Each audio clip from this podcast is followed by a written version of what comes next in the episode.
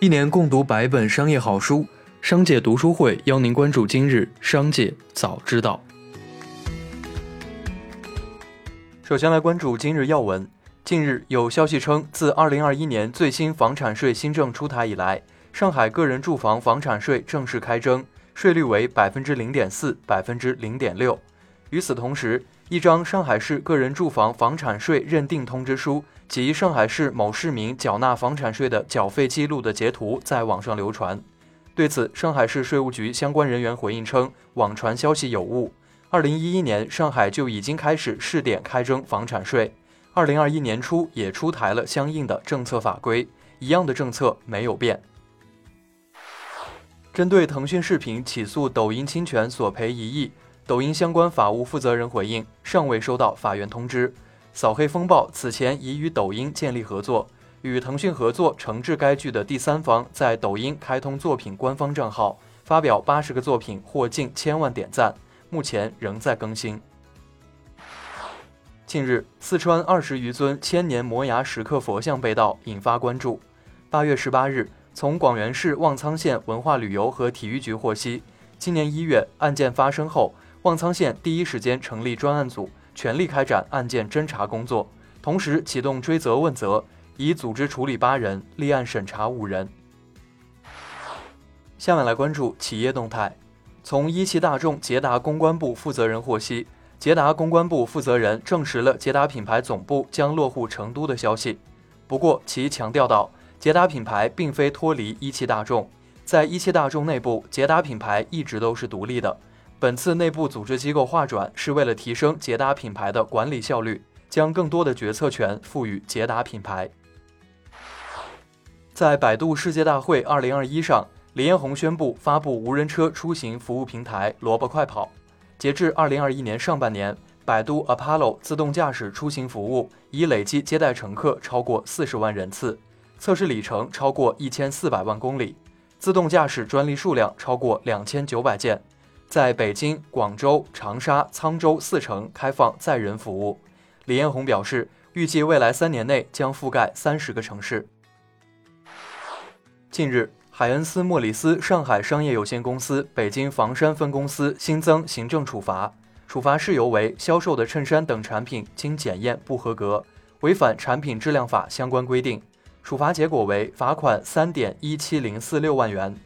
该公司的总公司为 H&M 关联公司海恩斯莫里斯上海商业有限公司，目前已存在二十二条行政处罚信息，处罚总金额一百四十六万元。数据显示，近日华尔街英语培训中心上海有限公司因通过登记的住所或经营场所无法联系的，被上海市市场监督管理局列为经营异常。此前有媒体报道称，华尔街英语将宣布破产。北京、杭州、广州等多地门店已大量关闭，有学员数万元学费无法追回，员工与学员集中维权频现。据检察日报报道，微信群为群体的集体交流沟通提供了极大的便利，但随之而来的是微信群所引发的侵权案件纠纷也日益增多。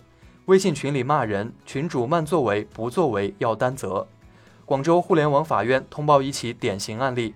如果微信群里出现骂人的行为，群主慢作为或不作为，可能要担责。未来汽车车主发布对 NOP、NP 系统认知的联合声明。我们清楚知悉，目前未来公司的 NP、NOP 系辅助驾驶系统，而非自动驾驶系统或无人驾驶系统。未来公司对 NP、NOP 的介绍宣传，未对我们构成混淆和误导。港股万洲国际发布澄清公告称，已经注意到近期本公司股票价格下降和成交量增加，也注意到若干媒体报道有关万红建对本集团提出的指控，董事会仅此澄清，指控不真实且具有误导性。本公司保留向万红建或对指控需负责的人士采取法律行动的权利，董事会愿就本公告的准确性共同及个别承担责任。近日，有博主发布猫咪舔脚趾视频，配音“你能品味的历史”广告语，被泸州老窖诉至法庭。两名博主分别被判赔偿泸州老窖二十万元、七万元，删除视频及道歉。两人均表示认同发布致歉的判决，但赔偿金额太高，无法承担。被判赔泸州老窖二十万的博主称已上诉。资料显示，近日吴亦凡工作室、北京凡视文化传媒有限公司、内蒙古凡视影视传媒有限公司等被起诉，原告为汇聚时代深圳文化传播有限公司等。庭审地点坂田第三审判庭，案由为吴亦凡工作室等与原告的合同纠纷。一起来关注产业发展动态。针对近期发生的杨倩、陈梦、全红婵等奥运健儿姓名被申请注册商标事宜，中国奥委会发布郑重提示：如未获得运动员本人或未成年运动员监护人授权，不得以奥运健儿姓名恶意抢注商标。有上述行为的，应及时撤回和停止实施商标注册申请。公安部新闻发言人李国忠介绍。自六月一日试点以来，已有一百九十五万余名群众申领电子驾驶证。电子驾驶证式样全国统一，与纸质驾驶证具有同等法律效力。驾驶人可登录交管幺二幺二三 APP 个人账号领取。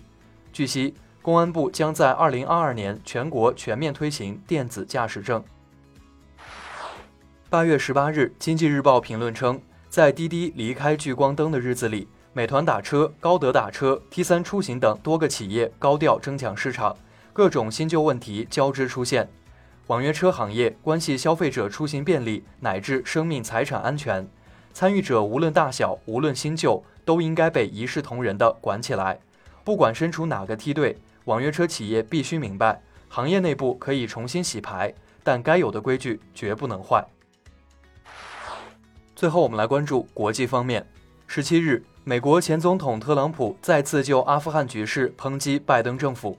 特朗普称，这是美国有史以来最大的尴尬，会在数十年里影响美国和世界的关系。当天，美国白宫承认有大量支援阿富汗的武器落入了塔利班手中。特朗普称他会带走所有军事装备，因为他知道政府军不会和塔利班作战。他表示自己对出逃的阿富汗总统加尼从来都没有信心。还称赞塔利班是一群优秀的战士，并错误地宣称他们已经战斗了一千年。以上就是本次节目的全部内容，感谢您的收听，我们明天再会。